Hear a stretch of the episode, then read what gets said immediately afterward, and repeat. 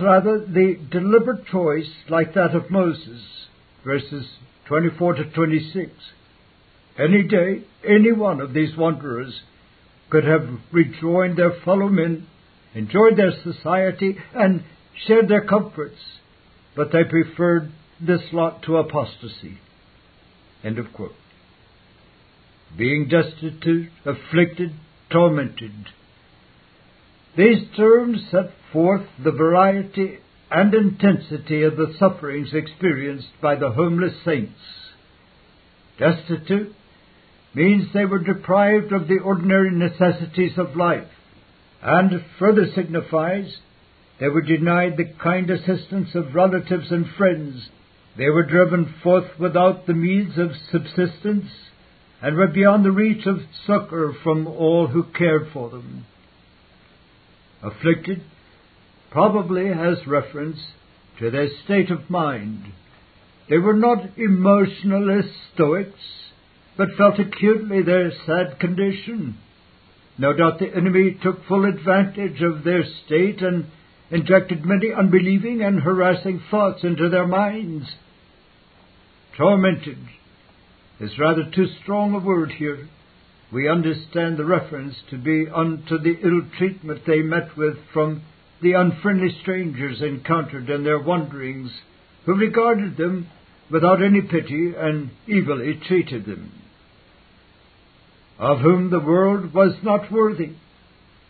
This parenthetic clause is brought in here for the purpose of removing an objection. Many might suppose that these despised wanderers were only receiving their just due, as not being fit to live in decent society. To remove this scandal, the apostle put the blame where it rightly belonged, affirming that it was society which was unworthy of having the saints of God in their midst. In its wider aspect, the world here takes in the whole company of the ungodly, but in its narrower sense, that of the context, it has reference to the apostate world. All history, sacred and secular, is harmonious on this point. The most merciless, conscienceless, cruel, and inveterate persecutors of God's elect have been religious people, of whom the world was not worthy. Here we see the difference between God's estimate and that of unregenerate religionists concerning the children of faith. God regards them as the excellent of the earth, in whom is his delight. Psalm 16:3. William Gouge said, "A true believer, by reason of his union with Christ and of the abode of the Spirit of sanctification in him, is worth more than a million worlds, as a rich and precious jewel is of more worth than many loads of filthy mud." End of quote. The excellency of saints appears also in the benefit and blessings which they bring to the places where they reside. They are the salt of the earth, though the corrupt multitude around them realize it not. Their presence stays the hand of divine judgment. Genesis 19:22 brings down blessing. Genesis 30:27, and their prayers secure divine healing. Genesis 20, verse 17. How little does the world realize how much it owes to those whom they hate so bitterly.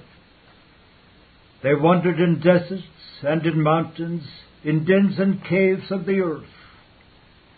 Not only were they without a settled habitation, but they were compelled to resort to desolate places and the dens of wild beasts in order to escape the fury of their foes. The word for wandering here is different from the one used in the previous verse. There it signifies to go up and down from house to house or town to town in hope of finding succor, but in which they were disappointed.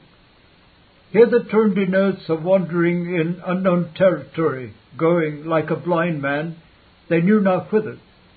It is the term used of Abraham in verse 8 and of Hagar in Genesis 16 verse 6 and of wandering sheep in Matthew 18:12. What a commentary upon fallen human nature. These saints of God were safer among the beasts of the field than in the religious world inflamed by the devil. While these lines are being read, there are probably some of God's children in foreign lands suffering these very experiences.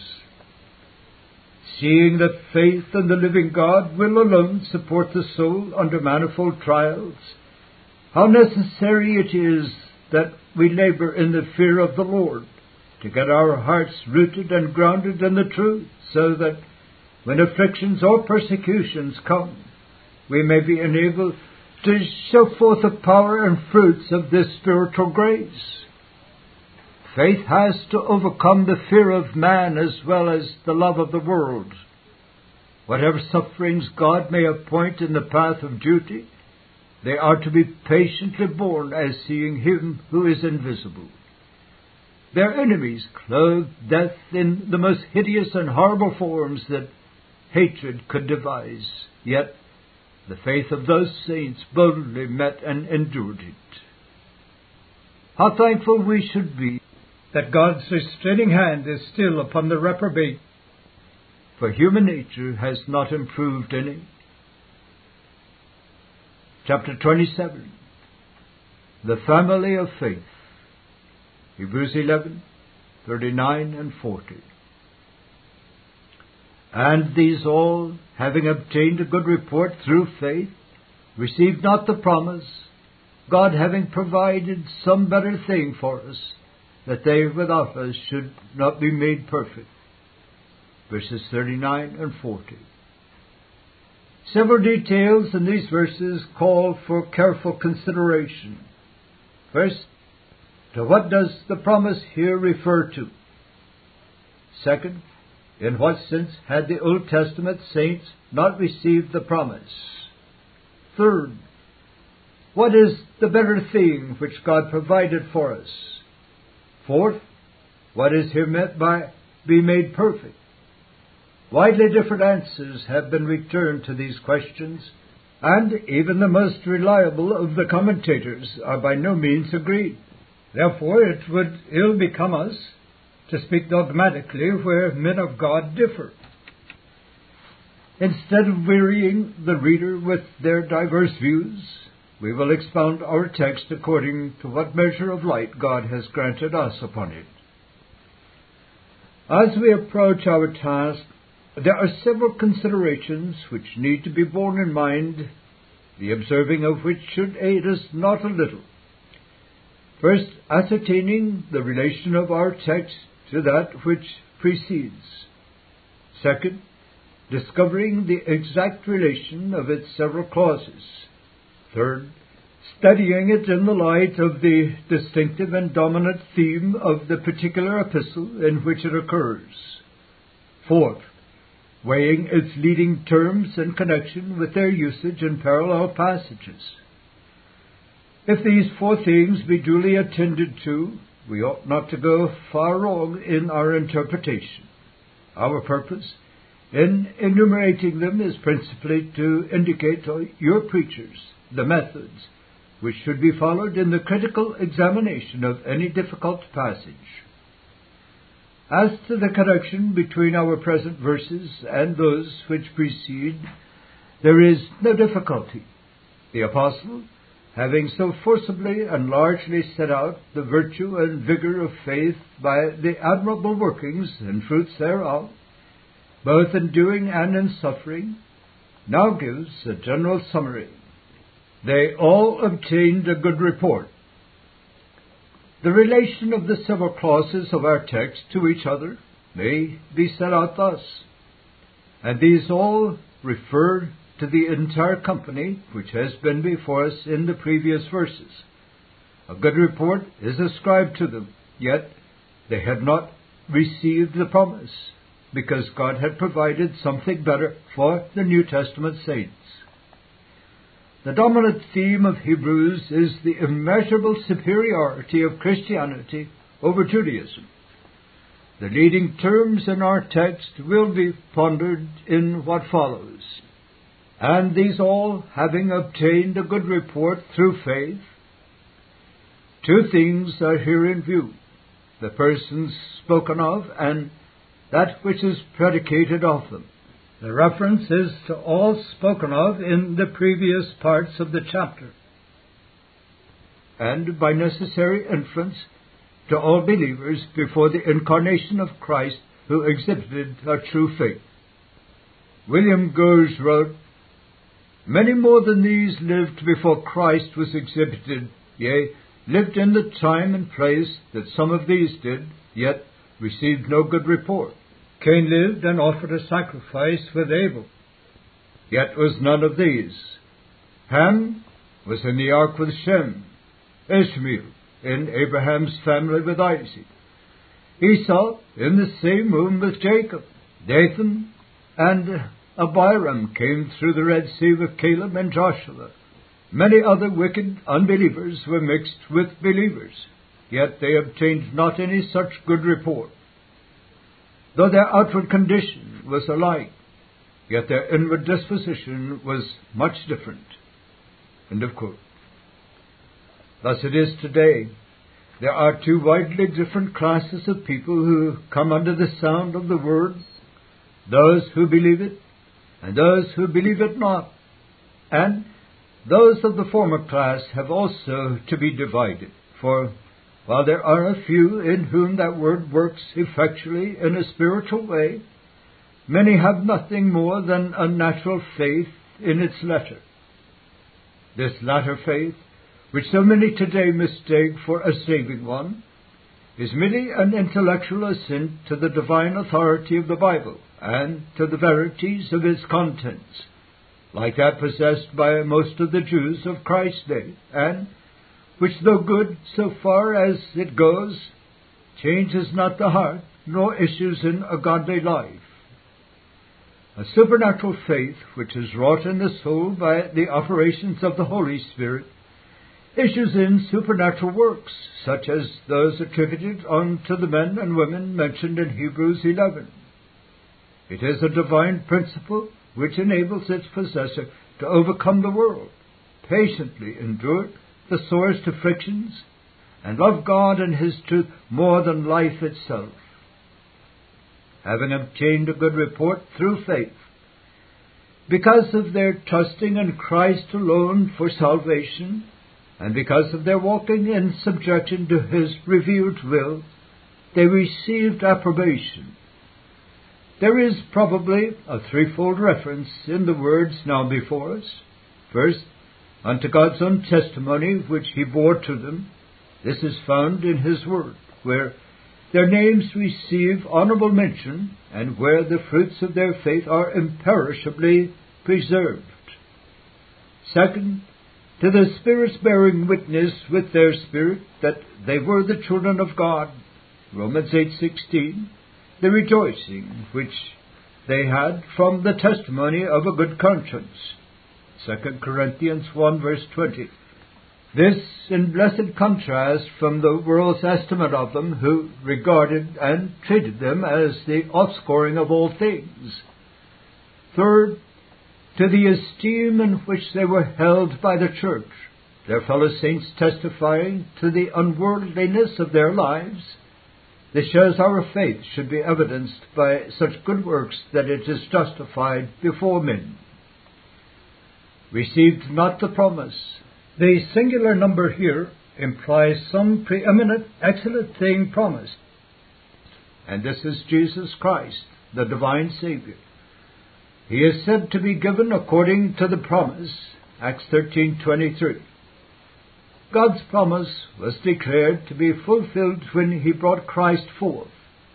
Acts 13:32 and 33 in Acts 2 39 and 26 6, Christ is set forth under this term promise. Christ Himself is the prime promise, not only because He was the substance of the first promise given after the fall, Genesis 3:15, but also because He is the complement or accomplishment of all the promises, 2 Corinthians 1 verse 20 the great promise of God to send His Son, born of a woman, to save his people from their sins was the object of faith of the church throughout all the generations of the Old Testament era. Therein we may discern the rich grace of God in providing for the spiritual needs of his saints from earliest times. Received not the promise. As several times before in the epistle, promise is here used metonymically for the thing promised. And this it is which explains they received not. As Owen expressed it, the promise as a faithful engagement of future good they received, but the good thing itself was not in their days exhibited. Unquote. They did not live to see historically accomplished that which their faith specifically embraced. As the Lord Jesus declared to his disciples, Many prophets and righteous men have desired to see those things which ye see, and have not seen them, and to hear those things which ye hear, and have not heard them. Matthew 13:17. Herein we behold the strength and perseverance of faith, that they continued to look unwaveringly for so many centuries for him that should come and came not in their lifetime. God having provided some better thing for us, the verb here looks back to the eternal counsels of divine grace, to the everlasting covenant. It is a word which denotes God's determination, designation, and appointment of Christ to be the propitiatory sacrifice and the exact season for his advent. When the fullness of the time was come, the season ordained by heaven, God sent forth his Son. Galatians 4 verse 4. Thus it should be clear that the contrast which is pointed in the sentence before us is that between the promise given and the promise performed. It is at that point, and no other, we find the essential difference between the faith of the Old Testament saints and the faith of the New Testament saints. The one looked forward to a Savior that was to come, the other looks back to a Savior who has come. It seems strange that what is really so obvious and simple should have been regarded by many as obscure and difficult. In his great cloud of witnesses, E.W. Bullinger began his comments on this passage by saying, These verses must be among those to which Peter referred when he said, speaking of Paul's epistles, there are some things hard to be understood, for they confessedly present no small difficulty. Unquote. But what is there here which is hard to be understood? The very epistle in which this verse occurs supplies a sure key to its correct interpretation. As we have said here, the great theme of it is the immeasurable superiority of Christianity over Judaism. And those of our readers who have followed us through this series of expositions will recall how many illustrations of this have been before us. Another one is present in chapter 11, verses 39 and 40. They received not the fulfillment of the promise. We have, God having provided some better thing for us. Compare chapter 7 verses 19 and 22, chapter 8 verse 6, 9 verse 23, 10 verse 34, for the word better. It is really pathetic and deplorable to see what most of the moderns make of our present verse in their anxiety to magnify the contrast between the Mosaic and Christian economies, and in their ignorance of much of the contents of the Old Testament Scriptures, they have seized upon these words, God having provided some better thing for us, to bolster up one of their chief errors, and have read into them that which anyone having even a superficial acquaintance with the Psalms and prophets should have no difficulty in perceiving to be utterly untenable. Some have said that better thing which we Christians have is eternal life. Others that it is regeneration and the indwelling of the Spirit. Others, that it is membership in the body of Christ with the heavenly calling that entails, denying that these blessings were enjoyed by any of the Old Testament saints. Such as a fair example of the rubbish which is now to be found in most of the ministry, oral and written, of this degenerate age. In their crude and arbitrary attempts to rightly divide the word of truth, those calling themselves dispensationalists have wrongly divided the family of God. The entire election of grace have God for their Father, Christ for their Savior, the Holy Spirit for their Comforter. All who are saved from the beginning to the end of earth's history are the objects of God's everlasting love, share alike in the benefits of Christ's atonement, and are begotten by the Spirit unto the same inheritance. God communicated to Abel the same kind of faith as he does to his children today. Abraham was justified in precisely the same manner as Christians are now. Romans 4. Moses bore the reproach of Christ and had respect unto the identical recompense of the reward. Hebrews 11:26 as is set before us. David was as truly a stranger and pilgrim on earth as we are.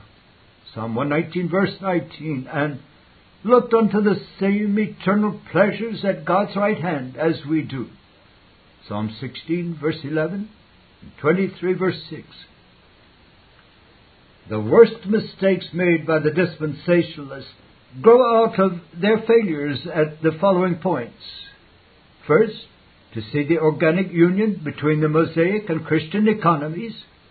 Second, to perceive that the Old Covenant and the New Covenant were but two different administrations under which the blessings of the everlasting covenant are imparted. Third, to distinguish between the spiritual remnant and the nation itself. The relation between the patriarchal and the Mosaic dispensations and this Christian era may be stated thus. They stood to each other partly as the beginning does to the end, and partly as the shell does to the kernel. The former were preparatory, the latter is the full development. First the blade in the patriarchal dispensation, then the ear, the Mosaic, and now the full corn in the ear in this Christian era. In the former, we have the type and shadow, in the latter, the antitype and substance. Christianity is but the full development of what existed in former ages, or a grander exemplification of the truths and principles which were then revealed. The great fact that the everlasting covenant which God made with Christ as the head of His church formed the basis of all His dealings with His people, and that the terms and blessings of that eternal charter were being administered by Him under the Old and New covenants, may be illustrated from secular history. In practically every country there are two chief political parties. The policy, and particularly the methods followed by these rival factions, differ radically. Yet, though the one may succeed the other in power, and though great changes mark their alternative regimes, and though many diverse laws may be enacted or cancelled from time to time, yet the fundamental constitution of the country remains unchanged. Thus it is under the Mosaic and Christian economies, widely different as they are in many incidental details. Nevertheless, God's moral government is always according to the same fundamental principles of grace and righteousness, mercy and justice, truth and faithfulness in the one era equally as much as in the other. The distinction between the regenerated remnant and the unregenerate nation during Old Testament times is as real and radical as that which now exists between real Christians and the multitude of empty professors with which Christendom abounds. Yea, One is the type of the other. Just as empty professors now possess a form of godliness, but are destitute of its power, so the great bulk of the lineal descendants of Abraham were occupied only with the externals of Judaism. Witness the scribes and Pharisees of Christ's day, and just as the lifeless religionists of our time are taken up with the letter of the Word and have no experimental acquaintance with its spiritual realities, so the unquickened Israelites of old were engaged with the outward shell of their ritual, but never penetrated to its kernel. There was an election within an election, a remnant, who were Jews inwardly, Romans 2.29, among the great companies surrounding them who were Jews only in name outwardly. The spiritual portion of that Old Testament remnant of God's saints was identically the same as that of the Christians now. They were the recipients of the free gift of grace in Christ, Genesis 6 8, as we are. They possessed eternal life, Psalm 133 verse 3, as truly as we do. They rejoiced in the knowledge of sins forgiven, Psalm 32 1 and 2, as heartily as we do. They were as really instructed by the Spirit, Nehemiah 9:20, as we are. Nor were they left in total ignorance of the glorious future awaiting them. These all died in faith, not having received the promises, but having seen them afar off, and were persuaded of them, and embraced them, and confessed that they were strangers and pilgrims on the earth. For they that say such things declare plainly that they seek a country. Hebrews 11, 13 and 14. The word for country there is not the ordinary one, chora, but patris, which signifies homeland or fatherland, such a country as one's father dwells in. The question then returns upon us. Seeing the Old Testament saints enjoyed all the essential spiritual blessings of which Christians now partake, exactly what is the better thing which God provides for us? The answer is a superior administration of the everlasting covenant. Chapter 7, verse 22. In what particular respects? Chiefly in these. First, we now have a better view of Christ than the Old Testament saints had. They saw him chiefly through the types and promises, whereas we view him in the accomplishments and fulfillment of them. Second, there is now a broader foundation for faith to rest upon. They looked for a Christ who was to come and who would put away their sins. We look at a Christ who has come and who has put away our sins. Third, they were as minors under teachers and governors, whereas we are in the position, dispensationally, of those who have attained their majority. Galatians 4 verses 1 to 7. Fourth, there is now a wider outpouring of God's grace. It is no longer confined to an elect remnant in one nation, but reaches out to his favored people scattered among all nations. That they without us should not be made perfect, the law or Mosaic economy made nothing perfect, but the bringing in of a better hope did. Hebrews 7:19. The perfecting of a thing consists in the well finishing of it, and the full accomplishment of all things pertaining thereto. There is no doubt that the ultimate reference of our text is to the eternal glory of the whole family of faith in heaven. Yet, we believe it also includes the various degrees by which that perfection is attained, and the means thereunto. This Reformation audio track is a production of Still Waters Revival Books. SWRB makes thousands of classic Reformation resources available, free and for sale, in audio, video, and printed formats.